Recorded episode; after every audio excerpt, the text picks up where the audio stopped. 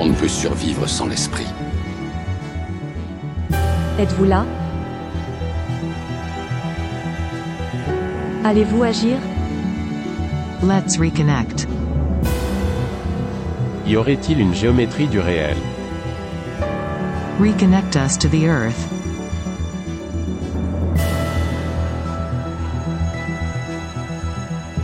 Bienvenue dans Géométrie du réel, le podcast produit par le studio des éditions L'Alchimiste.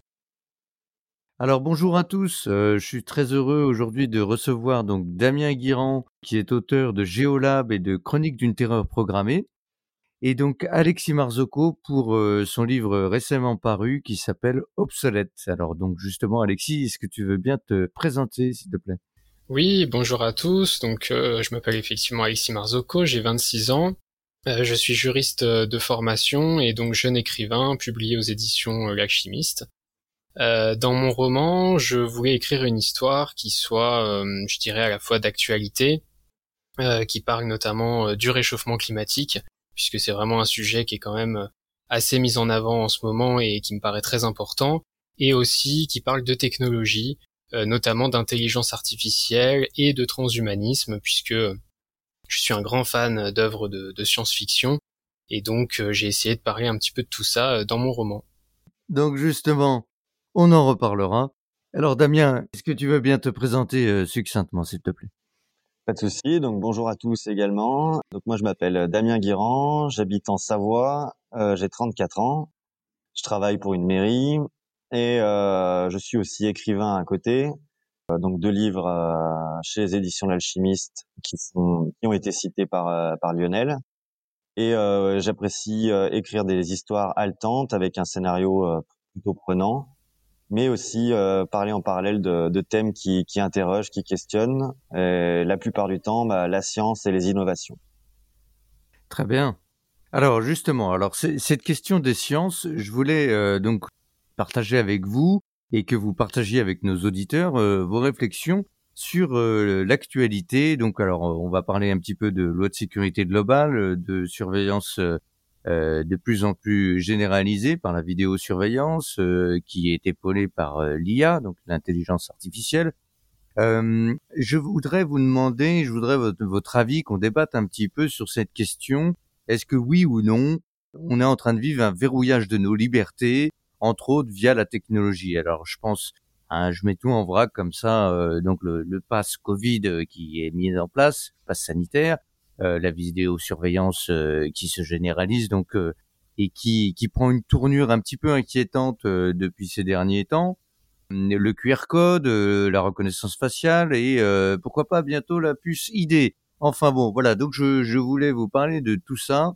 Évidemment, on va parler de science-fiction, de dystopie, mais aussi un petit peu d'actualité. Et puis pourquoi pas faire un peu de prospective. Alors Alexis, est-ce que tu veux commencer sur cette idée-là l'intelligence artificielle, euh, voilà, etc. Oui. tout à fait. Bah justement, euh, tu étais en train de, parler euh, du monde d'avant, donc avant Covid. moi, ce que je constate aujourd'hui, c'est que déjà l'homme utilise très souvent, voire tout le temps, la technologie pour essayer de régler ses problèmes. Et dans le cas du, Covid, il est vrai que il y a énormément de technologies qui sont déployées pour euh, essayer de, bah, de nous sortir un petit peu de cette crise. Euh, c'est le cas, euh, je pense, du vaccin, même si là on est évidemment sur des technologies un peu un peu différentes qui touchent à, la santé. Et puis on a effectivement, bah, par exemple, la vidéosurveillance. Euh, par exemple, pour le Covid, c'est vrai que euh, on a on a évoqué le fait d'utiliser des caméras de surveillance, par exemple, pour mesurer le taux de port du masque euh, dans les transports en commun. Donc ça, c'est effectivement des choses euh, qui peuvent faire un peu peur. Les citoyens n'ont pas forcément envie d'être filmés euh, en permanence, euh, hmm. même si la CNIL a considéré que c'était tout à fait conforme. Donc la CNIL, c'est la Commission nationale de l'information et des libertés, qui n'a qu'un avis, qui n'a qu'un pouvoir de recommandation d'ailleurs. Hein. donc c'est une autorité dont, dont hmm. le pouvoir reste limité, mais qu'on a tendance à écouter. Euh, et elle a considéré que c'était possible sous condition. Et ça, euh, moi, je trouve ça, euh, c'est vrai que ça m'interpelle puisque en droit, il est très fréquent je dirais, d'autoriser des atteintes à des libertés en posant des limites. Le but étant à chaque fois d'être, je dirais, proportionné dans les atteintes qui peuvent avoir lieu. Et ça, c'est un petit peu ce qui se passe en ce moment. Maintenant, évidemment, chacun peut avoir une sensibilité différente à cet égard. Hmm. Euh, d'ailleurs, euh, c'est le le même problème pour l'état d'urgence hein, qui est renouvelé euh, sans cesse et qui finalement autorise un certain nombre de, de, de situations où où effectivement l'exécutif prend le pas sur le législatif et que et permet de, de faire passer tout un tas de, de lois dont on peut se questionner. Bon, voilà, la loi de sécurité globale. Je pense que il y a par exemple deux ans, trois ans, elle aurait peut-être pas pu passer aussi facilement dans un contexte différent. Est-ce le cas, Alexis, pour cette question-là, par exemple?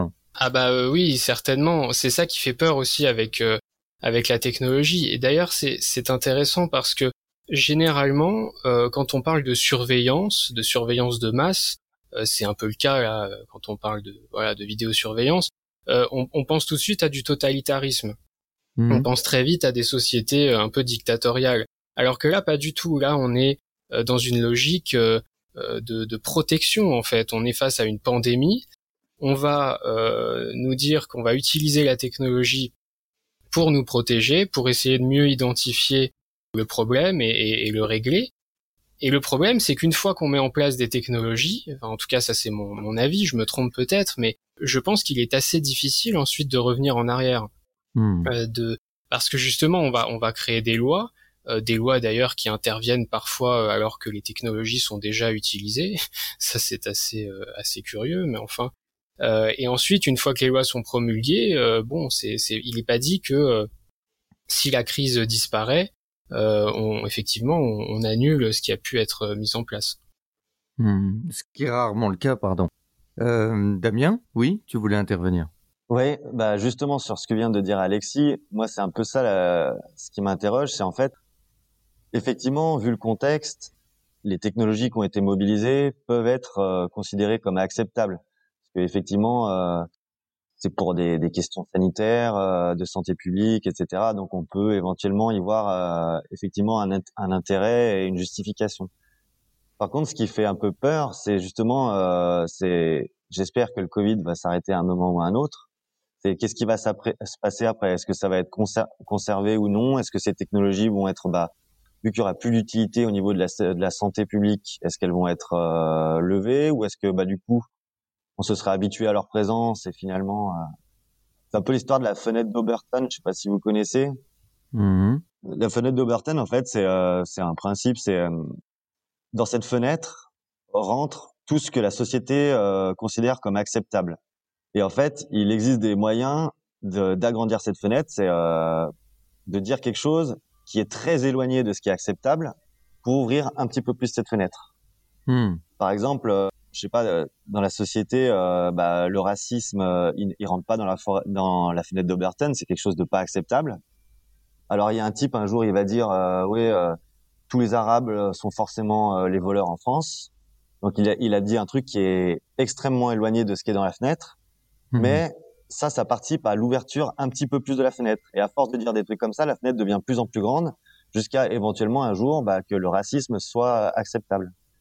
Et du coup, là, avec les, technologies de surveillance, j'ai un peu peur de ça. C'est euh, tous les trucs qui s'apparentaient jusque-là à de la science-fiction, hein, euh, les reconnaissances faciales, etc. Bah là, d'un seul coup, euh, on les rend à peu près acceptables pendant un temps. Enfin, on en parle. Enfin, et est-ce que finalement, ça va pas devenir quelque chose qu'on n'aurait pas accepté avant à cause du Covid, va finalement devenir acceptable, même quand il n'y aura plus le Covid? Hmm, tout à fait. Et d'ailleurs, euh, ça me fait penser euh, et rebondir sur un, un autre euh, sujet, c'est que tu disais que ça nous fait penser à certaines choses qu'on voit dans les films de science-fiction ou dans les livres, etc. Et je pensais par exemple à, à l'arrestation préventive. Voilà, c'est quelque chose ah qu'on voit de plus en plus ces derniers temps. C'est Minority Report là. Euh, voilà, Minority Report, exactement. Et c'était ça en fait qui qui m'a mis la puce à l'oreille parce qu'effectivement l'arrestation préventive, donc euh, c'est quelque chose qui se passe pour ceux qui l'ignorent euh, parmi les auditeurs euh, qui se passe beaucoup autour des manifestations. C'est-à-dire que Mhm. là, je pense hier, euh, par exemple, à une personne assez iconique, Gaspard Glantz, qui s'est fait arrêter préventivement par la police avant même le début de la manifestation des policiers eux-mêmes. D'ailleurs, c'est assez Mhm. euh, bon. euh, on se demande où est le droit de retenue, mais bon, bref, ça. Admettons qu'il puisse manifester, mais surtout, pourquoi a-t-on arrêté Gaspard Glantz pour une énième fois pour une garde à vue pour laquelle euh, il n'a été donné aucune justification légale? Et donc c'est loin malheureusement d'être un cas isolé. Euh, des arrestations préventives de de, de certaines euh, têtes euh, bien euh, bien fichées, bien reconnues par la police sont maintenant euh, régulièrement euh, effectuées. Alors pourquoi, comment euh, est-ce qu'on peut craindre justement une généralisation bah, d'une justice avant que l'acte soit commis? Ce qui est complètement absurde. Et ça rejoint aussi l'idée du traçage des gens. Si tu traces les gens avec leur portable, avec une une application et bientôt un pass, euh, etc. On peut dire, bah écoutez, monsieur, vous étiez à tel endroit, vous avez fait telle chose, c'est illégal. Ah bon? Ça, ça pose plein de problèmes, ça. Qu'est-ce que tu en penses, Alexis Oui, oui, bah effectivement, c'est assez inquiétant et c'est d'autant plus absurde que euh, on n'a pas les, la tech, enfin paradoxalement, on n'a pas la technologie aujourd'hui qui nous permet de d'être certain, euh, je dirais, avec certitude qu'une personne va euh, va commettre une infraction euh, avant même que ce soit produit. D'ailleurs, c'est un petit peu ce dont je parle dans dans mon roman, puisque euh, je me suis un petit peu inspiré, bah, justement, de Minority Report euh, pour imaginer euh, dans une société future un, un système dont personne ne comprend le fonctionnement d'ailleurs euh, dans, dans mon histoire, qui permet bah, justement euh, d'utiliser des algorithmes avec de la surveillance de masse pour euh, pour pour savoir qui va commettre quel crime euh, avant même que ça se produise, euh, ce qui permet d'arrêter, voilà, de, de procéder à des arrestations préventives. C'est vraiment ce que ce que j'ai mis en avant. Et c'est vrai que ça fait un peu peur parce que sous prétexte de vouloir en fait protéger avec euh, voilà la notion de, de sécurité, euh, on va autoriser un peu tout et n'importe quoi. Euh, cette histoire de, de on peut appeler ça de la police prédictive hein, en quelque sorte. Ça a été expérimenté euh, déjà aussi aux, aux États-Unis. Oui. Euh, et c'est vrai que c'est, assez inquiétant quand même. Oui, ouais, c'est d'autant plus inquiétant que si tu croises ça avec une reconnaissance faciale et puis, euh, je sais pas, du, du tracking sur ton portable parce que, bon, bah, t'es à tel endroit et puis, euh, bah, tu te rends dans le métro, puis tu vas à tel lieu et puis il y a quelqu'un qui est soi-disant cas contact, etc. Bon, après, qu'est-ce qu'on fait de ces données-là? Par exemple, j'ai découvert hier, chose que je ne savais pas, donc j'en profite pour le partager dans le podcast, nos données euh, médicales euh, un certain nombre de données euh, très importantes, donc c'est-à-dire les médicaments que tu prends, le numéro de sécurité sociale, ton âge, ton sexe, etc., sont partagées par donc les données de la sécurité sociale, donc sont partagées par la carte vitale et à une société américaine dont j'ai oublié le nom, j'espère que je le remettrai dans le podcast. Et donc voilà, toutes ces données sont données à une société privée américaine de traitement des données, de métadonnées, euh, de, de data, comme on, on appelle ça aujourd'hui. Donc je, je trouvais ça hyper inquiétant parce que si tu, à, à mes yeux, hein, bien sûr, hein, si tu mets ça en lien avec du tracking, etc., à un moment donné, on peut te dire, ah ben vous vous êtes allé à tel endroit, vous prenez tel médicament, vous pouvez pas rentrer dans telle euh, dans, dans telle cité, dans telle ville, euh, dans voilà euh, où vous pouvez pas sortir du pays. Donc là, bah du coup, il y a la libre circulation, euh, le, le droit d'être qui on est, où on veut, etc., qui est remis en question. Alors Damien, qu'est-ce que tu en penses de ça?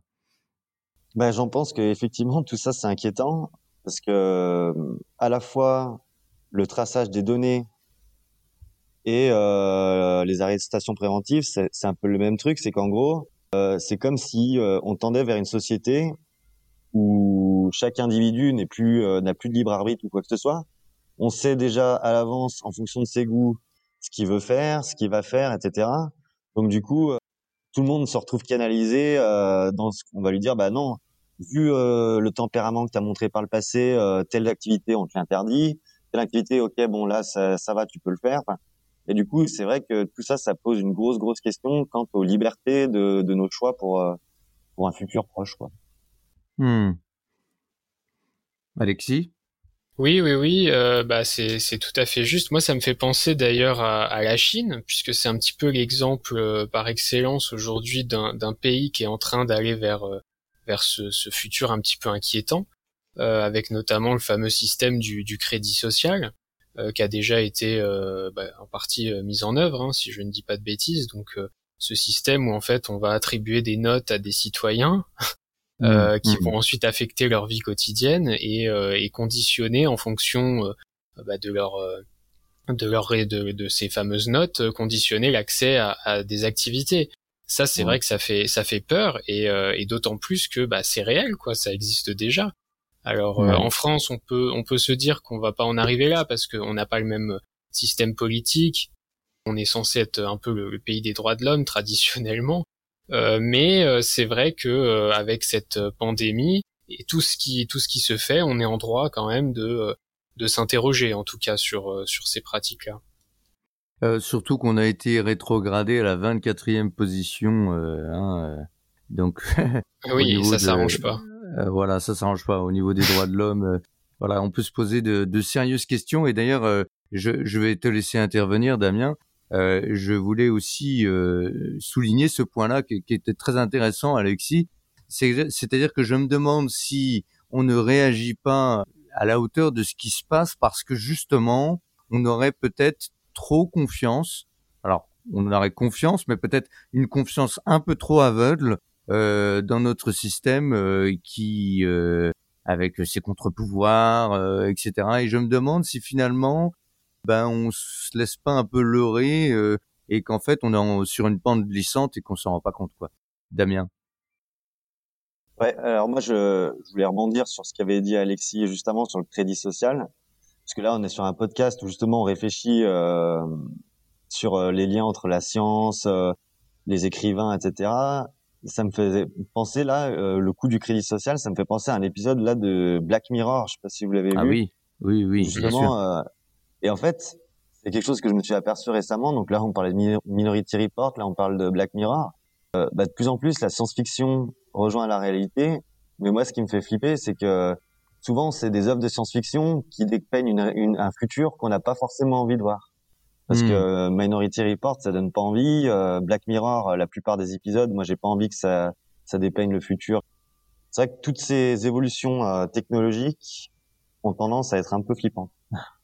Est-ce que justement, euh, ça c'est une c'est un vieux débat, c'est une vieille question euh, qu'on a plusieurs fois abordée sous sous divers angles dans géométrie du, du réel, mais est-ce que effectivement, à force de parler de dystopie, euh, d'en voir, d'en lire, euh, d'en parler, etc., ou voire même d'envisager l'avenir de manière sombre, est-ce qu'on finit pas par le créer? Est-ce qu'on finit ah. pas par attirer à nous-mêmes la prophétie autoréalisatrice. Voilà, et même au-delà de ça, même euh, pour une question, euh, euh, alors attention, je vais employer un mot fâcheux, mais une, pour une question d'énergie, c'est-à-dire que tu sais, bon, si tous les matins, euh, chaque jour, tu es négatif, etc., tu te plains, etc., bah tu vas pas amener à toi, à part une mmh. position de victime et, et, un, petit sauveur qui va tourner autour de toi, tu vas pas attirer à toi des, des bonnes énergies. Finalement, tu vas pas avoir, tu vas manquer d'allant, tu vas manquer de créativité, euh, euh, tu vois, euh, tu vas pas sourire aux choses donc ni aux gens et puis donc les gens vont pas forcément te sourire non plus.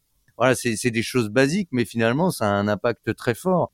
Et comme on est des milliards, bon, qu'on n'est pas forcément super positif, euh, est-ce que c'est pas aussi, est-ce que ça, ça ne participe pas à l'endormissement généralisé, si tu veux? Voilà. Alexis, qu'est-ce que tu en penses de cette question? C'est possible. Euh, après, je pense qu'il faut, il faut, bon, on parlait de, de films, de cinéma. Il faut peut-être faire la, distinction entre euh, ce qui relève des œuvres de fiction et de la réalité, même si euh, ça, mm. malheureusement, on peut craindre que ça se rejoigne.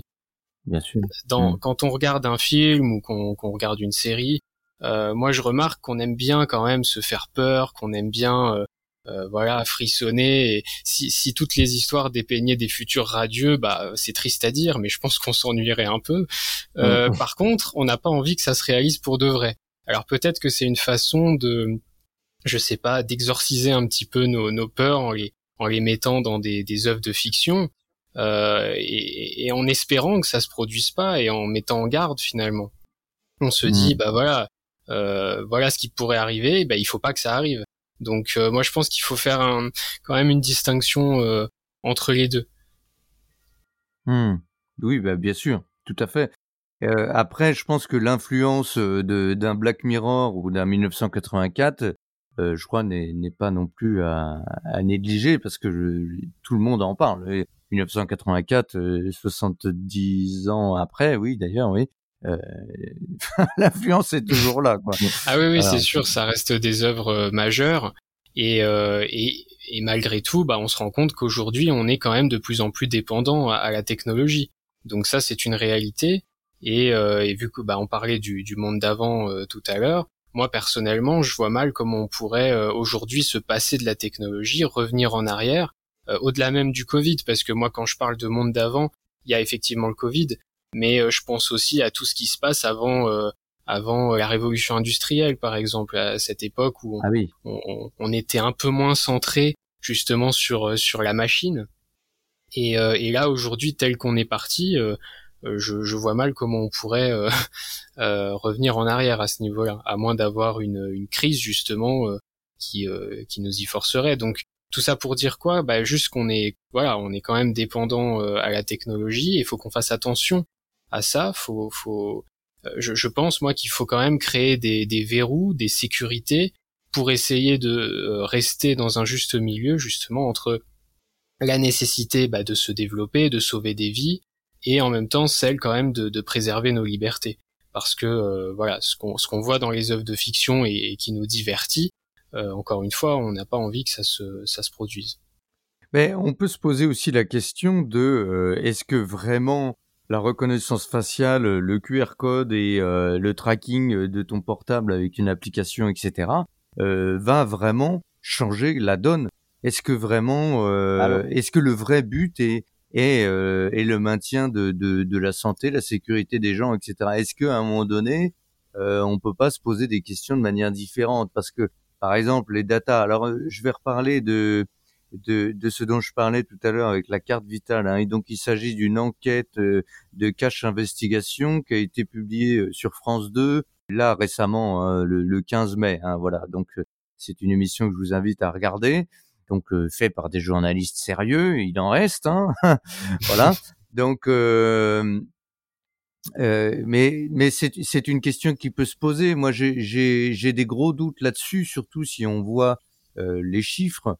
Bon, euh, je me pose la question de l'utilisation des datas derrière. Et je suis pas le seul à me poser la question quand on voit les articles de la quadrature du net ou, euh, ou de la Ligue des droits de l'homme, on peut le, très largement s'inquiéter de l'utilisation des, des datas derrière. Euh, Damien, qu'est-ce que tu en penses de, de ça? La data, l'IA, et toi qui as d'ailleurs euh, proposé justement une intervention de la science pour proposer une utopie. Alors, ce qui est à l'opposé du livre d'Alexis, hein, je dis le passage. Ouais. Hmm. Damien. Euh, moi, les, sur les données, je suis un peu partagé parce que malgré mon dégoût pour plein d'aspects de la société de consommation, si toutes mes données sont utilisés pour faire des statistiques pour savoir comment mieux, me vendre un produit, je m'en fiche un peu quoi. Hmm. Ça là-dessus, j'ai aucun souci. Bon bah voilà, on est dans cette société-là. Si c'est pour euh, mieux me proposer euh, ce que j'ai envie, j'ai l'impression d'avoir toujours malgré tout un contrôle puisque je serais quand même malgré tout au bout du compte libre de l'acheter ou pas ce produit qu'on me propose.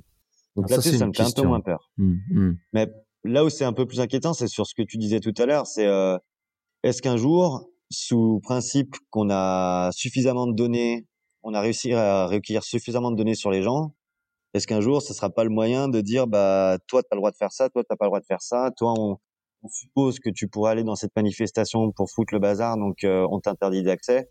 C'est plus ça qui m'inquiète sur les données, moi. Mais, sachant que, euh, enfin, j'interviens, mais sachant que si tu veux, par exemple, il y a certaines polices d'assurance euh, privées aux États-Unis qui font déjà ça, c'est-à-dire que euh, c'était l'exemple pris dans un reportage de Blast euh, où euh, il disait que bon ben voilà si tu l'intervenant hein, dont j'ai oublié le nom alors pareil hein, je, je, mettrai le lien s'il le faut dans le descriptif du podcast mais l'intervenant disait donc à la journaliste que si tu veux si tu prenais tu vois tu, tu fais de l'apnée du sommeil donc tu as un masque la nuit qui pour dormir mais donc cet, appareil-là, le, masque, le respirateur, etc., qui pulse de l'oxygène, il est relié à un ordinateur qui lui-même envoie des données en temps réel à, ou, ou en décalé. D'ailleurs à la police d'assurance qui elle traite les données et puis voit que ah ben vous avez pas bien mis le masque ou alors euh, vous l'avez pas mis à, tel moment donc on peut pas vous payer votre police d'assurance euh, vous touchez pas votre euh, votre mutuelle privée à cause de ça voilà on nage quand même en plein délire. Et donc ça c'est quand même quelque chose qui existe déjà. Et comme le disait Alexis ouais. Voilà c'est des délires comme le disait Alexis en Chine aussi la notation des gens ça existe aussi donc pourquoi pas demain en Europe? Pourquoi pas tu vois? Hmm. ouais bah oui oui après, c'est voir comment ça pourrait dégénérer, parce que c'est vrai que tout ça, ça existe déjà depuis longtemps. Parce que, pour reprendre l'exemple des assurances, les données sont main complètes, mais rien que pour souscrire un prêt, euh, etc. Enfin, on recueille plein de données sur toi et on va dire, bah non, toi, euh, t'es des conduites à risque. Euh, dans 10 ans, t'es sûrement mort. On va pas te prêter euh, de l'argent. Toute l'utilisation de nos données personnelles, en fait, elle existe depuis super longtemps. Mais ce qui fait peur, c'est l'intensification de la quantité des données sur les mmh. personnes. Mmh qui peut euh, laisser supposer, bah, vu qu'on a plus, bien plus de données qu'avant, on peut aller plus loin dans l'utilisation de ces données et euh, dans la privation des libertés. C'est l'histoire euh, que vous connaissez peut-être, c'est-à-dire que vous faites des recherches sur Google, je sais pas moi, pour une tondeuse électrique, et puis vous vous retrouvez sur Facebook deux heures après avec une, publicité de, de, tondeuse électrique. Ah oui, ça, on y est déjà en plein dedans, hein, de toute façon, ça c'est clair. Et voilà. Et donc euh, il y a plusieurs parce que Alexis, tu tu t'intéresses au, au, transhumanisme, j'imagine Damien aussi. Euh, mais euh, justement, il y a plusieurs personnes qui parlent, voilà, du, du, fait que bon, voilà, une application, bon, c'est sur sur son portable, donc voilà, les gens se, ne se départent plus de leur portable. Hein, ils l'ont mmh. toujours sur eux maintenant. Il y a même des gens qui développent des addictions au portable des addictions aux applications, avec, euh, je, je, pense au, au, créateur du du scroll infini l'autre jour qui a fait un mea culpa. Ouais, vu, euh, ouais, ouais, ça c'est c'est très très fort. Il disait, ben j'ai inventé, euh, j'ai inventé, j'ai ouvert la boîte de Pandore, quoi. J'ai inventé un truc absolument démoniaque avec le scroll infini. Bon, mais tout ça pour dire que moi qui suis né donc et qui ai vécu jusqu'à 24 ans, 22, 24 ans sans portable, je me souviens très bien, j'ai été adulte, hein, euh, donc aujourd'hui 45 ans, euh, j'ai été adulte sans portable. Donc je me rappelle très bien que moi et mes, et mes copains, on voulait pas avoir de portable au début. Maintenant, tout le monde a un portable et c'est impossible de s'en passer. Tout le monde l'ayant sur soi, ça euh, accélère, si tu veux, la portabilité et le fait que les données sont toujours liées à ta position géographique. Et là où je veux venir, c'est que l'étape suivante, c'est le fait que le portable n'est plus quelque chose, euh, enfin que le, les, les, données ne soient plus quelque chose qui soit en dehors de toi, mais qui soit à l'intérieur de toi. Et là, on franchit l'étape du transhumanisme avec la puce à l'intérieur de toi. Et on peut se demander, alors, on va me dire, Lionel, t'es complotiste, etc. Non, je, je, je, je, les pensées complotistes m'intéressent pas. Par contre, ce qui m'intéresse, c'est faire de la prospective intelligente de la possibilité de franchissement d'une étape supplémentaire dans le dans un emprisonnement qui en fait aura des allures de liberté. Alexis. Oui, oui, bah je suis, je suis assez d'accord. Hein. Déjà par rapport au téléphone portable, moi c'est quelque chose qui m'a toujours un petit peu angoissé. Et pourtant, bah j'ai le mien aussi qui est toujours pas loin. Euh, mais moi, j'ai jamais euh, vraiment été fan. Euh, déjà, j'ai eu un téléphone assez tard par rapport aux autres. Il était, il était un peu vieillot. En plus, c'était pas un super modèle. Euh, j'ai jamais été vraiment euh, addict. Mais euh, c'est ouais, bah c'est ça.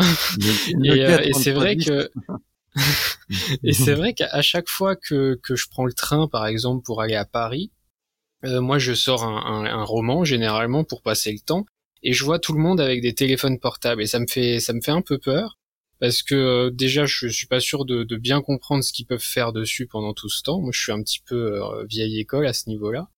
Et, euh, et c'est vrai que c'est c'est un peu triste quoi parce qu'on s'isole tous paradoxalement derrière son écran. Bon, il y a, y a ça déjà qui est qui est pas qui est pas très glorieux.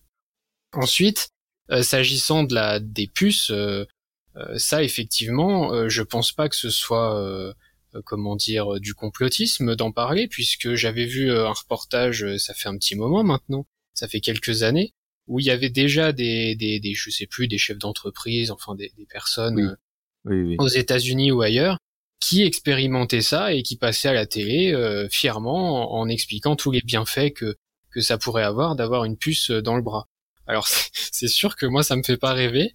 Euh, L'idée d'avoir de la technologie dans le corps, euh, c'est vraiment effrayant quoi, parce que déjà à quoi bon, enfin pour pourquoi on a besoin d'aller aussi loin? Euh, et, à quoi ça va vraiment nous servir? Est-ce que est-ce que ça peut vraiment nous, nous, nous améliorer améliorer notre vie? J'en doute. Euh, ce qui est intéressant aussi avec le transhumanisme, c'est qu'au départ, ça, ça part sur euh, des technologies, on va dire, euh, d'ordre médical. Euh, on va on va faire des prothèses pour aider les gens qui ont perdu des membres. On va essayer de créer des, des cœurs artificiels, des choses comme ça. Il y a, y a pas hmm. mal de recherches à ce niveau-là. Mais le souci, c'est que bah après, si on part sur d'autres domaines, euh, effectivement, il n'est pas dit que ce soit que ce soit une bonne chose. Quoi. C'est on, on, on, entre dans un dans un nouvel univers. C'est un peu le problème de l'homme qui qui veut jouer à, à l'apprenti euh, sorcier. Quoi. Il a toujours été comme ça et, et, on risque de continuer. C'est un peu dans la nature humaine de vouloir sans arrêt euh, inventer des nouvelles euh, technologies, mais de là à, venir, euh, je dirais, en, polluer notre propre corps, ça c'est déjà qu'on pollue notre planète, c'est assez inquiétant. Alors là, euh, c'est très intéressant ce que tu dis, Alexis, parce que finalement, euh, polluer notre corps, on est sur une planète, euh, on appelle ça l'environnement. L'autre jour, j'avais Native, donc la revue sur les peuples autochtones, les natifs, et on rappelait, enfin, quelque chose que qui pour moi est une évidence, c'est-à-dire que l'environnement n'est pas l'environnement. Il n'y a pas nous et la nature. Euh, nous qui serions isolés euh, de la nature et que on pourrait appeler environnement comme quelque chose qui est extérieur à nous. Alors d'un certain point de vue, oui, ça l'est, mais euh, du point de vue fondamental, non, parce que nous, nous ne sommes pas coupés de la nature, nous sommes des animaux. Mmh. Et cette notion d'environnement qu'on détruirait et qui serait d'ailleurs plus ou moins, euh, dont on serait plus ou moins responsable, alors euh, ce qui est une, à mon, à mon avis, une bêtise crasse, hein, évidemment qu'on en est responsable. T'as qu'à voir les, les, les, les, les plastiques dans les rivières, hein, je veux dire, pas les tiens, voilà, bon, mmh. bref. Mm. Donc euh, bon là-dessus on est d'accord, mais il y a déjà des gens qui à ce stade-là de la discussion s'arrêtent en disant mais non c'est pas nous etc. Alors évidemment il y a mm. les grands cycles de réchauffement climatique bien sûr, mais il y a tout le reste que qui dont, dont on est complètement responsable. Je veux dire l'Amazonie qui est rasée, euh, les rivières polluées etc etc. Bon c'est ça pour dire que le corps de la planète donc euh, finalement est le reflet de, de notre corps à nous. Euh, donc polluer l'extérieur et, bientôt on polluera l'intérieur. Est-ce que c'est pas la suite logique, Damien ou Alexis d'ailleurs, comme tu veux? Ouais. Euh, oui, bah je vais juste de, de je vais finir là-dessus. Effectivement, euh, moi ce que j'ai, ce que je constate, c'est que souvent euh, on dit euh, il faut il faut sauver la planète. c'est assez marrant parce qu'en fait c'est pas tellement la planète qu'on qu'on veut sauver, c'est l'humanité quoi, parce que la, la, survie de l'humanité dépend de la survie de la planète. Donc c'est hmm. sûr qu'il y a, a peut-être parfois une, une, petite confusion à ce niveau-là quand on dit l'environnement. Bah oui, mais c'est nous en fait. Hein. Euh, l'humain, hmm. il résonne, euh, il résonne en fonction de de lui de, de lui de soi quoi. Donc euh, donc ça c'est sûr que que c'est bon, c'est c'est important. Après oui, bah après c'est je, je rejoins totalement ce que tu dis. Hein. C'est là en ce moment, enfin le, le climat c'est de plus en plus inquiétant ce qui se passe. Mmh. Euh, on a des, des augmentations. Euh, alors il y a effectivement le, réchauffement climatique lui-même qui ne cesse euh, d'augmenter, et puis il y a, il y a tout, toutes les conséquences derrière. J'ai entendu encore hier ou avant-hier qu'il y avait un glacier qui s'était effondré là, je sais plus où exactement. Ah oui, oui, oui, oui. oui. donc voilà, ça c'est sûr que ça fait peur. beaucoup de gens en parlent. maintenant, est-ce que des mesures concrètes sont prises pour pour améliorer les choses, euh, rien n'est moins sûr, puisqu'on reste dans une société euh, capitaliste, en tout cas en France, et, donc euh, l'argent, en tout cas de mon point de vue, vient souvent entraver un petit peu la, bonne volonté qu'on pourrait avoir. Et puis alors effectivement, si on commence à, envahir nos, corps en, nous greffant de la technologie, du métal, etc., bah, on, on, est mal barré, je pense. Euh, je, je, rebondis, je vais te laisser le réagir ensuite, euh, Damien, à, cette question, mais je rebondis justement en disant que euh, la technologie, euh, bon, alors est-ce que si, si la planète, l'écosystème planétaire s'effondre ou est mené à mal, on va, on risque nous de disparaître, mais pas forcément la planète. Mais il y avait justement aussi, et je crois bien que c'est Edgar Morin qui disait il y a peu de temps euh, dans un article que les super riches, les ultra riches, eux, peuvent finir dans des bulles en fait, hein, dans des dans des écosystèmes euh, sauvegardés, préservés, euh, avec euh, peut-être même des des, des gardes à l'entrée sur des hectares entourés de murs, etc. Alors que le reste de la planète serait euh, proche de Tchernobyl. Alors évidemment, c'est assez dystopique comme point de vue. C'est très exagéré, mais je crois qu'on peut aisément comprendre euh, et imaginer Bill Gates, euh, Elon Musk et compagnie mmh. vivre ce genre de, de truc-là. Damien Ouais, moi je voulais, je voulais rebondir hein, sur parce que bon, le, le, transhumanisme, je connais un peu moins, mais les questions environnementales, je maîtrise un petit peu plus. Euh, sur ce que vous disiez tout à l'heure, donc c'est vrai que souvent on met en opposition l'homme et la nature, alors que l'homme fait partie de la nature. Mais est-ce que parce qu'on fait partie de la nature, on doit, enfin, on doit être dé, déculpabilisé de, de ce qui se passe actuellement? Bien sûr que non, puisque ces changements, les changements climatiques, c'est une réalité. La sixième extinction de masse, c'est une réalité aussi. L'homme est un produit de la nature comme un autre. C'est pas parce que c'est un produit de la nature que son action n'est pas catastrophique. Hmm. Ça, c'était la première chose que je voulais expliquer. Et après aussi, surtout, c'est que pour une fois, euh, la catastrophe, elle n'est pas causée par euh, une succession d'événements euh, sur lesquels personne n'a aucune prise, euh, comme reprendre l'exemple de la météorite. Là, la grosse différence, c'est que la catastrophe environnementale en cours, c'est nous qui en sommes responsables, et en plus, on en est conscient. C'est là où et on ne fait rien. La part de responsabilité devient énorme, du coup, euh, dans ce qui se passe. Mmh.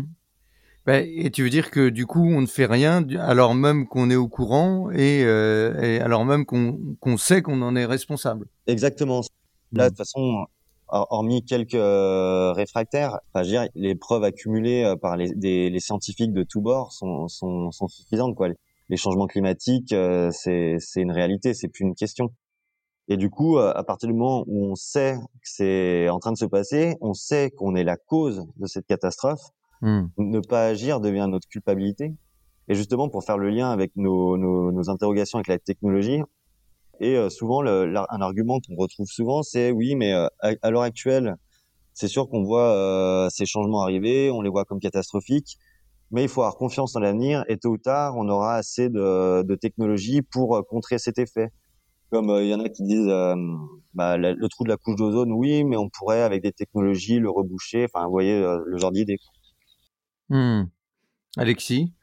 Oui, oui, bah c'est tout à fait ça, c'est-à-dire qu'on a on a ce sentiment que l'humanité euh, adopte la politique de l'autruche, c'est-à-dire que voilà, on sait que ça arrive, on sait qu'il y a des choses graves et qu'on n'a pas beaucoup de temps pour euh, pour améliorer la situation, mais malgré ça, on met la tête dans le sable et et on laisse le problème aux, générations futures, euh, ce qui est certainement pas une bonne chose puisque les générations futures n'auront peut-être plus le temps de, de régler le problème.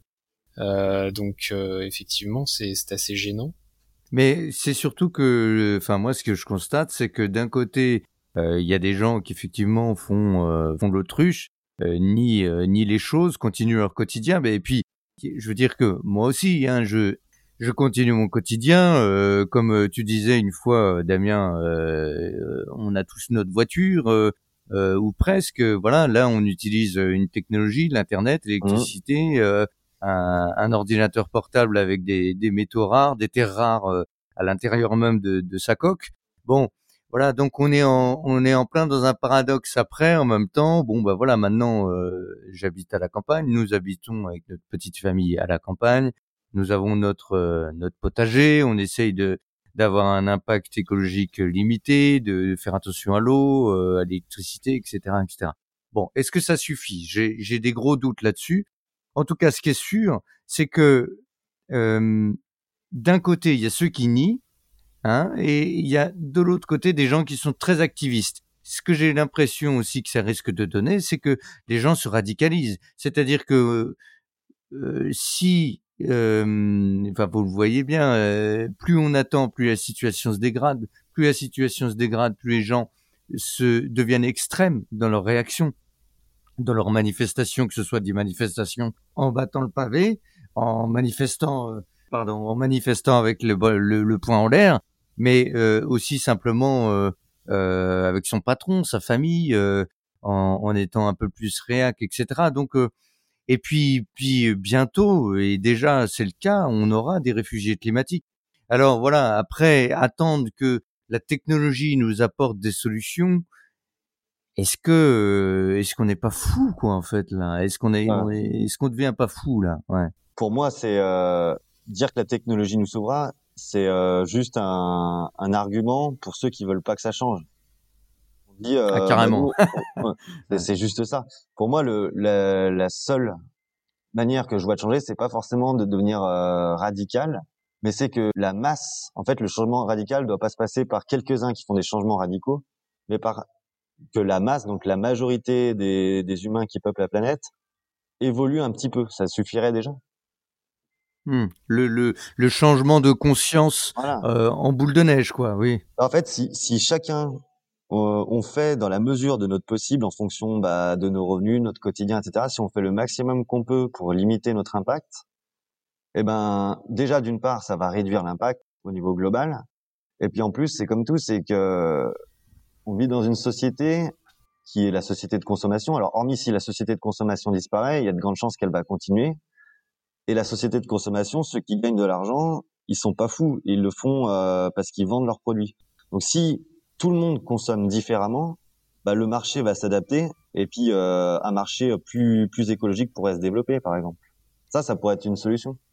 Plutôt que de combattre un système qui est tellement résilient et bien implanté, enfin, c'est très difficile de le renverser. Alors, peut-être que le renversement se ferait un peu plus doucement, mais via un changement des comportements. Je ne sais pas s'il est si résilient que ça, le système. C'est vrai que, justement, j'écoutais euh, Pablo Servigne il y a quelque temps, euh, euh, donc le spécialiste, entre guillemets, de, la, la collapsologie. Il disait qu'effectivement, il y avait des facteurs qui montraient que le système était un peu plus résilient qu'on ne le pensait, mais je pense pas qu'il soit si résilient que ça. Je pense qu'à un moment donné, justement, un facteur qui n'est pas tellement pris en compte, c'est c'est celui d'un, d'une révolte massive de la population, ou alors d'un changement massif euh, de gens, une bascule de conscience. Mais alors là, voilà. Après, je vais employer des mots euh, un peu plus spirituels entre guillemets, bien que ce mot est ultra galvaudé, mais c'est un peu plus ma partie. C'est-à-dire que Là, en fait, ce dont on parle, ce dont on parle, pardon, c'est un, c'est d'un changement de conscience. Euh, Alexis, qu'est-ce que tu en penses de ça? Oui, oui, tout à fait. Euh, bah, en fait, je vous rejoins totalement dans, dans tout ce que vous avez dit. Hein. Je pense que vous avez fait un peu le tour du problème, c'est-à-dire que euh, on a une société euh, d'hyperconsommation aujourd'hui qui nous euh, et pas que de consommation d'ailleurs, mais qui nous enferme un petit peu dans, dans une espèce de, de spirale euh, assez euh, assez négatif pour l'environnement. Tout le monde, enfin tout le monde, peut-être que tout le monde n'y trouve pas son compte, mais beaucoup de gens y trouvent leur compte. On est un petit peu endormi dans ce, mode de vie qu'on a qu'on a tous plus ou moins adopté, en tout cas dans les sociétés occidentales. Et donc, euh, effectivement, il faudrait qu'il y ait un changement de conscience massif, mais moi j'ai du mal à voir comment ça pourrait se, se concrétiser parce que euh, les gens sont tellement ancrés dans leurs habitudes, dans leur mode de vie, euh, les gens aiment consommer, euh, aiment prendre leur voiture, etc. Alors il faudrait aussi qu'on puisse leur proposer des alternatives, et ça, je pense que ça doit venir peut-être de plus haut, soit des dirigeants, mais bon, j'y crois, je n'y crois qu'à moitié, bien sûr, puisque les dirigeants se satisfont sans doute de la situation, mais je, je, je sais pas trop. Je pense qu'il faudrait aussi euh, je, je sais pas que qu'on aide les gens à, sortir de ce système parce que je suis pas certain qu'ils en sortiront euh, tout seuls. En tout cas, pas la majorité, pas la masse. Est-ce que ça, est-ce que ça vous a pas frappé vous le fait que d'un côté euh, il y a le confort, voilà, le confort, la consommation, etc. Et puis moi, ce que j'ai vraiment noté euh, depuis donc un an, depuis la crise du Covid et ce fameux monde d'avant et monde d'après, qui à mon avis dépasse largement, mais très largement, euh, le petit virus en lui-même. Euh, et on, on, le verra, euh, rendez-vous dans 5 ou 10 ans hein, pour faire le bilan. Mais euh, j'ai noté aussi la peur, en fait.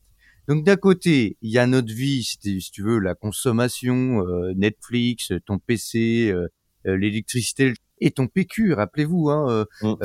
l'année Ah oui, dernière, les gens.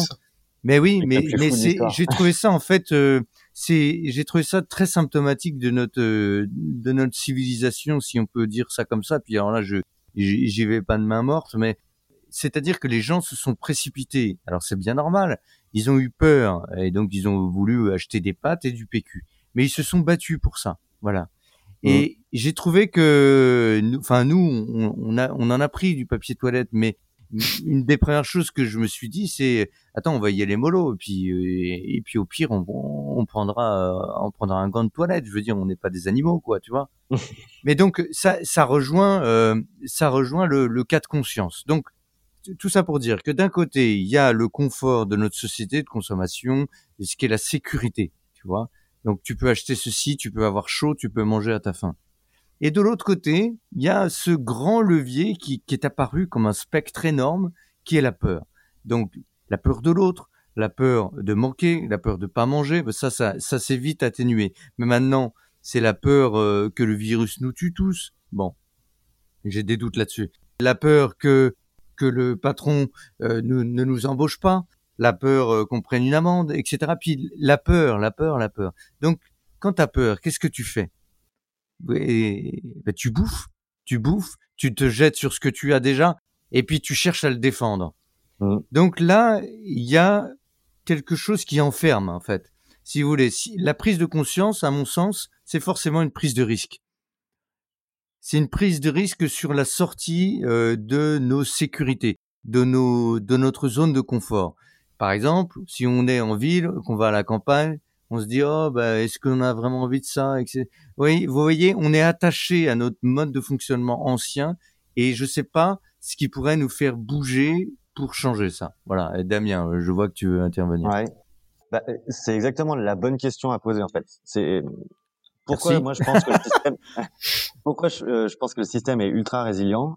Parce que justement, surtout dans les sociétés occidentales, on est tous à nos très- différentes échelles, euh, quasiment tous, hein, parce que hormis euh, cer- certaines personnes qui sont dans des situations très critiques, euh, on est tous dans, un, dans une situation de pseudo confort.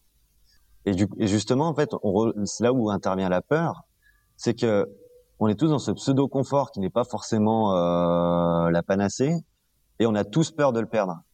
Hmm. Et c'est cette peur de le perdre qui nous empêche de changer nos façons de vivre. Hmm. Parce qu'on a peur de, de perdre notre boulot, on va pas aller manifester, euh, toutes ces choses-là, parce qu'on a peur euh, de, de perdre en, en qualité de vie, on, on va pas aller s'installer à la campagne euh, plutôt qu'en ville. Enfin, c'est toutes ces sommes de petites peurs de perdre notre pseudo-confort qui nous empêchent de bouger. Et du coup, pour moi, la, la question à, à poser, c'est, et puis bah, celui qui la, trouvera les réponses, et bah, il aura solutionné euh, le plus gros problème, c'est bah, comment motiver toute la population et tous les gens qui sont très différents les uns des autres à vouloir quitter cette zone de pseudo-confort pour évoluer. Mais après, il y a des, il y a des débuts de réponse. Hein. Il y a des modes de vie alternatifs. Il y a euh, ce que les gens appellent la décroissance, c'est-à-dire euh, euh, consommer moins, euh, Oui. consommer moins de viande, euh, Alors, euh, ça, tout consommer ça, plus local, etc. Voilà. Hmm. Euh, euh, désolé, je t'ai coupé, hein, Je mais t'en prie. Vas-y, vas-y. c'est vrai que les solutions existent toutes. C'est-à-dire que euh, aujourd'hui, on sait à peu près comment on pourrait tous vivre les 7 milliards d'êtres humains sur cette planète sans gros impact écologique. Ça, on sait que ça existe. Mais justement, le problème, c'est comment passer de on sait que ça existe à appliquer euh, ce système-là. Tu vois, c'est ça, c'est cette question-là qui est, qui est, qui pour moi le nœud du, du problème, quoi. C'est pas trouver la comment on doit vivre, mais comment changer de mode de vie. Comment faire que il y ait suffisamment de gens qui aspirent l'un à ce mode de vie, euh, voilà, qui aspirent à ce mode de vie-là pour que le changement de paradigme se fasse. Euh, J'ai tendance à penser comme de plus en plus euh, de collapsologues, j'ai l'impression qu'en fait, euh, euh, donc les- la collapsologie étant l'étude de l'effondrement, euh, des effondrements plutôt euh, de l'ensemble des systèmes, on va dire. Euh, euh, mais bon, si je simplifie, on pourrait dire que finalement, euh, il va y avoir des, des millions peut-être de changements de paradigme.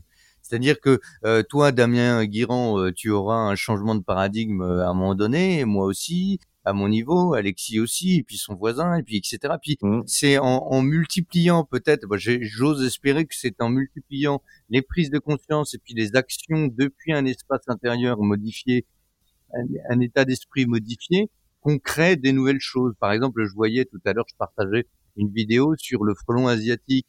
Il y a un, un monsieur qui a inventé un piège à frelon asiatique, qui a gagné le prix Lépine et qui donc maintenant multiplie euh, euh, les ventes, et j'en suis très heureux pour lui, euh, de ces pièges à frelons asiatiques. Alors, faut savoir que le frelon asiatique est un problème euh, de. Alors déjà que les abeilles, on en a de moins en moins à, à cause des pesticides et des, des insecticides, etc. Mais en plus de ça, ils sont bouffés et massacrés par le frelon asiatique depuis euh, une bonne dizaine Mhm. d'années, ce qui pose des gros gros problèmes. Euh, et là, eh ben justement, c'est marrant parce qu'il y a un an, on disait, ah, bah, ça serait bien d'inventer des pièges à frelons. Eh ben, tu vois, il y en a un qui a eu l'idée. Et je et je trouve ça génial parce que euh, c'est typique de des changements de paradigme qui, à mon sens, peuvent venir de n'importe où et par n'importe qui. Voilà. Mhm. Et, euh, mais bon, alors euh, Alexis, est-ce que tu voulais ré- réagir à, à cette Euh, oui, bah, ju- juste quelques remarques. Effectivement, je, suis d'accord. Il faut pas être trop pessimiste non plus. Il y a énormément de, de gens qui prennent des initiatives comme ça euh, individuelles qui sont extraordinaires. Euh, L'homme est quand même capable de du meilleur, je dirais, dans, dans certains cas.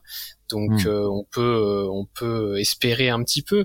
Moi, ce qui après, ce qui me gêne, c'est que je pense qu'il y a quand même beaucoup beaucoup de personnes, pour en revenir sur cette histoire de de, de systèmes euh, qu'on n'a pas envie de quitter, bah justement qui, qui n'ont pas envie de, de changer leur vie, qui, se, qui Hmm. sont très contents de, de vivre comme ils le font aujourd'hui et qui n'ont pas forcément euh, cette volonté de euh, justement adopter des modes de vie alternatifs. Ça reste quand même une minorité, je pense, euh, je me trompe peut-être, mais Ouais, de personnes qui, qui sont prêtes à, à changer. Et donc quelque part, je me dis, est-ce que finalement, c'est, euh, on risque pas de devoir nous, nous imposer des changements, soit parce que la situation climatique ne nous laissera pas d'autre choix, mais à ce moment-là, ce serait quand même triste parce que ça veut dire qu'on qu'il sera déjà trop tard.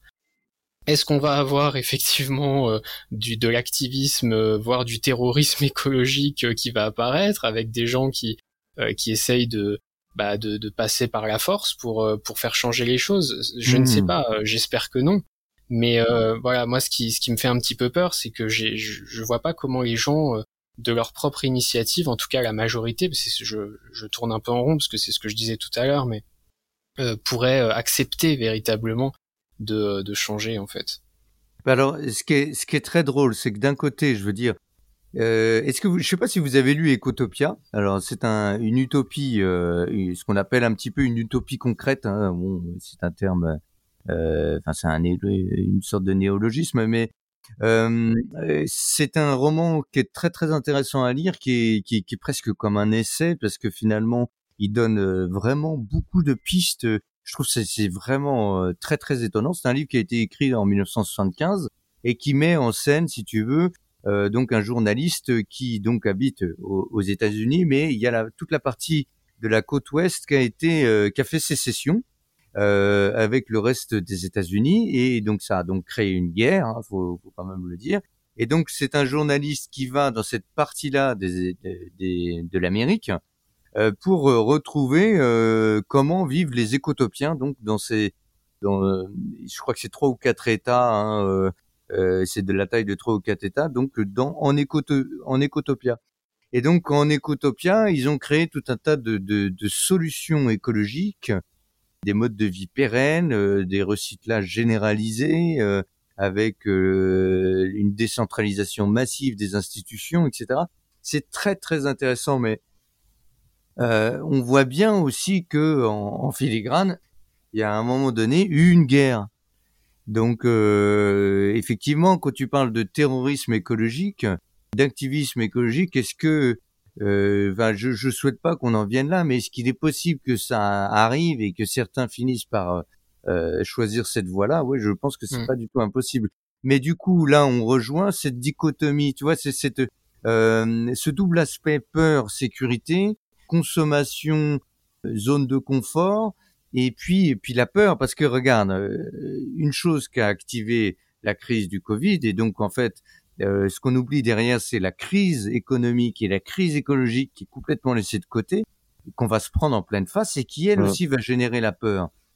Et là, c'est une dernière question que je vous pose et ce sera peut-être euh, parmi les mots de la fin, mais MAUX et MOTS, euh, est-ce que, est-ce que cette crise de peur, en fait, qui est une crise de société derrière une crise de civilisation, va pas être la porte d'entrée justement au transhumanisme? Est-ce que ça risque pas être ça? Genre, j'ai tellement peur que je vais me la mettre sous le sous la sous sous la peau cette euh, satanée puce parce que ce sera l'ultime solution euh, pour nous sauver euh, de tout quoi. Voilà. Est-ce que c'est pas là la, la soumission? Voilà. Oui, bah, je pense que ce serait, euh, ce serait un peu triste, effectivement, que la peur devienne le moteur euh, principal euh, de nos actions. Mais, euh, mais c'est vrai que c'est une possibilité. Il suffit de voir. Alors, je prends un exemple, mais le, le discours, par exemple, de, de Greta Thunberg. Euh, Mm. Moi, je trouve qu'elle dit des choses euh, intéressantes. Je suis souvent d'accord avec elle, mais il n'empêche que euh, bah, son discours, il est, il est quand même beaucoup basé sur la peur. Et elle, fait, Mm. elle essaye de faire peur aux gens à juste titre, hein, puisqu'il y a, il y a des raisons d'avoir peur, mais enfin, euh, elle joue beaucoup là-dessus pour Mm. essayer de sensibiliser. Donc, effectivement, est-ce que la peur va être ce qui va euh, nous amener à changer? Ce serait, ce serait dommage, mais peut-être que peut-être que ça va venir euh, de là, effectivement. Alors après, le transhumanisme, euh, euh, ça, ça va pas se faire, je pense, en, un jour, mais mais mais effectivement, petit à petit, il est possible que que ça se développe à cause de, de ça, notamment. Ouais. Ben, après, je trouve ça paradoxal parce que effectivement, Greta Thunberg, et comme beaucoup d'autres, active la peur, appuie sur la peur en disant, bah voilà, si vous faites pas ça, bah attention à la montée des eaux, euh, les virus dans ça. le permafrost, etc. Mais le problème, c'est que c'est en partie vrai. Et ce que je trouve encore plus euh, euh, tordu entre guillemets, c'est que si vous écoutez les médias à longueur de journée, qu'est-ce qu'ils font? Ils appuient sur la peur avec le terrorisme, avec euh, le Covid, avec euh, la crise économique, avec je sais pas, euh, qu'est-ce que je pourrais dire encore Enfin, c'est toujours la peur. Un conflit à gauche à droite, euh, euh, la prochaine taxe qui va nous mettre à genoux, euh, etc., etc. Alors si tu coupes ton poste de radio ou ton poste de télé pendant une semaine, voyons quel bonheur. Ah oui, c'est ce que je fais de temps en temps. Oh, Voilà, ben bravo, mais parce que tu as, déjà la, la distance suffisante. Alors je sais pas ce qu'il en est de nos auditeurs, et je le souhaite. Je pense que bon, bah, on est on est écouté par des gens qui euh, qui ont déjà franchi cette étape-là, mais c'est pas une étape qui est visiblement franchie par tout le monde. Et donc ce que, je voulais dire, c'est que c'est ce qui est paradoxal, c'est que euh, est-ce qu'on peut euh, mettre en avant l'amour de nos enfants, de la planète, etc. Et est-ce que c'est un moteur suffisant pour appeler au changement? Parce que, comme on disait tout à l'heure, on le voit dans nos romans, euh, le, le drame comme levier narratif est nettement plus puissant Oui. que euh, que, que, que l'utopie, que que euh, que la petite maison dans la prairie où finalement il se passe aussi des drames. Mais euh, tu vois, c'est chiant. Que je sais pas, je crois. que C'est toi, Alexis, qui disait ça tout à l'heure. Et c'est vrai, tu as raison. Il y a plein de gens qui diront, bah ouais, c'est un- euh, c'est bien beau une, une utopie, mais bon, on, on s'ennuie un fait, petit ouais. peu, quoi, les gars. Voilà. Alors donc tu vois, on tombe dans un paradoxe. Hmm. Damien. Ouais, bah, vous avez tous les deux tout dit. C'est la peur et le drame génèrent plus euh, d'émotions fortes que, que l'amour en général. euh. Pour moi, pour pousser à l'action, il faudra plus, ça sera plus un combat entre qui fait plus peur à l'autre qu'un discours utopiste.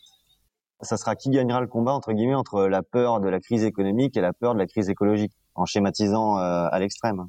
Hmm, hmm. Parce qu'effectivement, dire oui, c'est bien, il faut faire pour euh, nos enfants, etc. Moi, j'en suis tout à fait convaincu. Mais je suis pas sûr que c'est ça qui qui puisse être suffisamment fort comme levier pour donner envie aux gens de passer à l'action. Et ce qui est étonnant, parce que euh, moi je le vois bien avec euh, ma pratique de méditation, le qigong, etc., c'est que la, euh, bon, la peur peut être un moteur si elle appelle à la prise de conscience, mais ensuite la prise de conscience doit nous amener à nous retrouver nous-mêmes et à être en confiance. Si, t'es, si, si, tout, si, si ton orientation de vie, ton mode de vie est basé sur la peur, ça ne créera que division, et euh, voilà, donc, on- enfin, je crois que, enfin, j'imagine que vous deux partagez ce point de vue-là. Oui, tout à fait. Euh, oui. Voilà. Et donc là, effectivement, on est dans un vrai paradoxe. Alors, euh, on peut se demander qu'est-ce qui nous, toi, euh, Damien, toi, Alexis, et moi, et qu'est-ce qui nous a amené à un moment donné à ouvrir les yeux? Je ne sais pas. Bah, moi, clairement, c'est la peur. Hein. C'est la peur, ah oui. Ah oui, moi clairement de ce que quand j'étais, je me rappelle très bien, hein, quand j'étais petit, hein, entre, on va dire entre 7 et 13 ans, justement, les, les médias, etc., ont commencé à parler de la crise climatique, de la crise environnementale. Et moi, c'est quelque chose euh, qui m'a vachement angoissé, donc ce qui m'a amené à m'y intéresser et ensuite à avoir euh, les convictions que j'ai aujourd'hui sur ces questions-là. C'est pour ça hmm. que, bah, du coup, mon expérience personnelle me donne l'impression que la peur, c'est le meilleur moyen de faire prendre conscience aux gens de la nécessité d'agir. Donc, en gros, le, schéma, ça pourrait être bah, faire peur aux gens, mais en accompagnant cette peur de la solution. En disant, voilà, euh, voilà ce qui risque d'arriver si on fait rien, mais voilà ce qu'on peut faire pour pas que ça arrive. Hmm. Un mélange de peur et d'espoir. Hmm. Hmm. Bah, euh, oui, c'est possible. C'est un peu la méthode euh, Pierre Rabhi, Edgar Morin, et, etc. Hein, Alexis? Oui, oui, euh, non, bah je, je ne disais rien parce que j'ai pas grand chose à ajouter. Moi, je suis à peu près à peu près pareil en fait. Hein. Je trouve ça triste et navrant parce que euh, je suis tout à fait d'accord avec toi, Lionel, quand tu dis que c'est pas avec la peur qu'on va aboutir à quelque chose de, de véritablement euh, sain et, et euh, voilà. Mais mais euh, il n'empêche que bah moi aussi euh, si on peut parler de prise de conscience euh, c'est c'est parce que je, je crains pour pour l'avenir peut-être pas de mon vivant mais en quoi que que que je me suis posé toutes ces questions là mmh. donc on peut pas dire que c'est en pensant à, des choses telles que l'amour que je me suis posé ces questions mmh. maintenant est-ce qu'on pourrait imaginer un scénario dans lequel euh, je dirais, des, des, émotions autres que la peur pourraient nous amener à changer. Euh, je j'arrive pas euh, aujourd'hui à l'imaginer, mais hmm.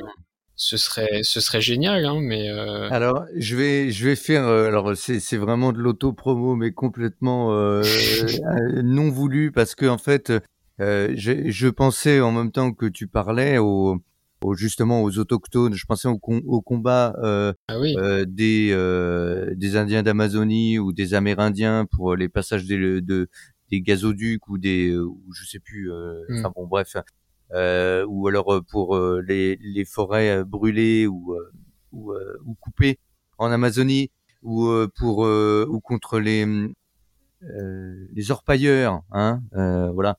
Mmh je pensais à cet état d'esprit que donc l'autopromo c'était par rapport à mon livre, voilà, le petit livre du guerrier pacifique qui va paraître. Alors c'était pas du tout voulu que j'en parle, hein, mais c'était parce que euh, justement moi je, je l'ai écrit dans cet état d'esprit là, c'est-à-dire mettre en avant cette détermination euh, farouche, ancrée dans une confiance et dans le partage, mais avec vraiment euh, quelque chose de d'impeccable et d'implacable. C'est-à-dire que euh, moi, j'ai vu ça euh, chez plusieurs euh, personnes et j'ai vu ça chez mon instructeur de méditation, Arnaud Desjardins.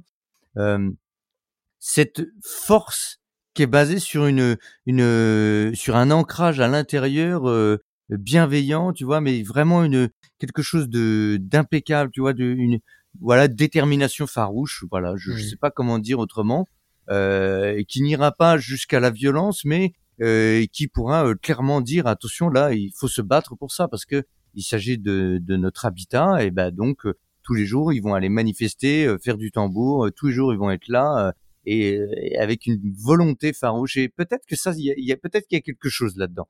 Je sais pas si c'est quelque chose qui suffira. Je suis pas sûr parce mmh. que face à un tir de LBD, je vous avouerai que euh, je sais pas si ça suffit. Euh, voilà. Mais peut-être qu'il y a quelque chose là-dedans. Oui, Alexis, oui. Non, non, il n'y a pas, pas de souci. Ce qui est embêtant aussi, c'est que les, les, êtres humains en général sont déjà très occupés avec plein de petits problèmes qui vivent au quotidien.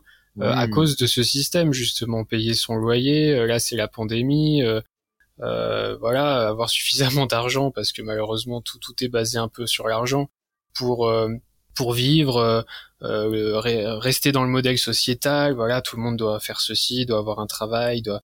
Euh, et, et, donc, euh, je je sais pas si si on va réussir à trouver la, la place, mmh. le, le, temps, l'énergie, la volonté d'aller vers ce modèle dont, dont, tu parles, qui est que, que je comprends, hein, et, et ce serait ce serait merveilleux si si tout le monde pouvait réussir à, à embrasser cette voie-là. Mais euh, mais on est tellement détourné par par tout le reste que je, je, je crains que ce soit compliqué.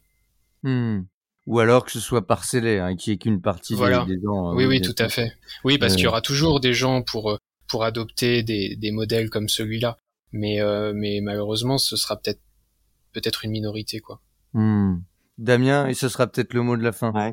Non, bah pour rebondir un peu là-dessus, c'est sûr que le, un, un, gros défi, c'est ça, c'est que les gens, tout les retient pour euh, les empêcher d'agir aussi, parce que comme tu disais, euh, on, on, a tellement de difficultés au quotidien, il faut avoir, euh, il faut travailler pour gagner de la, un peu d'argent, il faut mmh. rembourser ses dettes, il faut pouvoir nourrir ses enfants. Tout mmh. ça, c'est des freins à l'action. Et d'ailleurs, pour moi, encore une fois, mon, mon, pessimisme face à la résilience du système, c'est que le meilleur euh, moyen qu'ont trouvé euh, les systèmes en place pour combattre les révoltes, c'est euh, c'est le temps.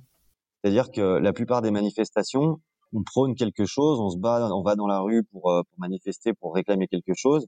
Mmh. le pouvoir fait durer, fait s'éterniser le mouvement, qui tôt ou tard finit par s'essouffler, puisque par exemple en France, prendre un jour de, enfin aller en grève, euh, mmh. c'est perdre du salaire. Donc euh, mmh. tu fais l'effort une semaine, deux semaines, trois semaines, puis mmh. au bout d'un temps, tu te dis bah non, là je peux plus aller manifester, il faut que faut que je gagne de l'argent pour euh, subvenir à mes besoins. Voilà, voilà un peu mon mot pessimiste de la fin. Ouais. C'est ça en fait. Juste si je peux ajouter une dernière chose, c'est que euh, les, les, humains en fait vont constamment, j'ai remarqué ça, comparer euh, les avantages à tirer d'une situation et les inconvénients. Et le mmh. problème, c'est qu'aujourd'hui, je crains qu'ils aient plus d'inconvénients dans leur vie avec tout ce qu'ils ont à perdre, tout ce qu'ils possèdent. Euh, il y aura plus d'inconvénients pour eux à justement se changer, se mobiliser, que d'avantages. Enfin, c'est un peu bête parce que les avantages, en fait, c'est notre survie et notre notre eh pension à vivre plus heureux, etc. Mais euh, je dirais que dans l'immédiat, euh, toutes ces choses là euh, euh, sont, sont, enfin bon, je, je, je m'embrouille, mais euh, vous avez compris l'idée. Ouais. Non, non, mais tu, tu as raison, toutes ces choses qui nous retiennent au, au quotidien et puis qui soit nous endorment, soit, mmh. euh, soit nous freinent, parce que effectivement, euh, oui, si tu perds une journée de salaire, à la fin, t'en perds une ou deux, trois, bon, à un moment donné, t'arrêtes. Ah oui, c'est ce que disait Damien, oui, tout à fait. Mais, et d'ailleurs, je suis le premier à en parler, par exemple, par rapport aux, aux manifestations euh, des Gilets jaunes, etc. J'étais pas forcément euh, en, en lien direct, si tu veux, à soutenir les premières causes des Gilets jaunes, mais j'ai très vite vu que la cause des Gilets jaunes était une cause bien plus profonde et d'un mal-être de, de, des Français bien plus profond que les, les, les premières causes défendues sur l'attaque du, du, pétrole, qui finalement euh, a été le que le, le, feu de départ. Hein. Après, mmh. les, les causes embrassées étaient bien plus larges que ça et, euh, et ne pas le voir euh, serait vraiment euh, mmh. Une erreur quoi. Euh, après moi je ne je ne suis pas monté à Paris euh, pour plein de raisons. mon fils était trop petit, je pouvais pas laisser voilà, il fallait qu'on le garde, etc. etc. Donc tu vois, il y a des choses qui ont fait que alors que même que dans ma jeunesse j'ai participé à pas mal de manifestations, été assez motivé, etc. Bon ben voilà, arrivé à 40 ans, euh, c'était c'était complètement autre chose. Tu vois, je me voyais pas du tout euh, faire euh, deux heures et demie de train, aller là-bas, revenir, et puis en plus de ça, risquer d'avoir une main arrachée, bah oui, c'est ça, et compagnie, et compagnie. Et là, tu vois, c'est un truc très intéressant. Mais par contre, ce que je me dis, c'est que bon, bah voilà, aujourd'hui, on fait ce podcast on discute, bah, d'autres gens vont l'écouter, puis plusieurs centaines d'autres vont l'écouter, et puis bah peut-être que ça va faire boule de neige. Et voilà, c'est peut-être un peu naïf de ma part, comme les livres hein, euh, que vous avez écrits, qui participent, euh, voilà, à une réflexion. Euh, et puis bah on met nos petites graines à gauche à droite comme ça.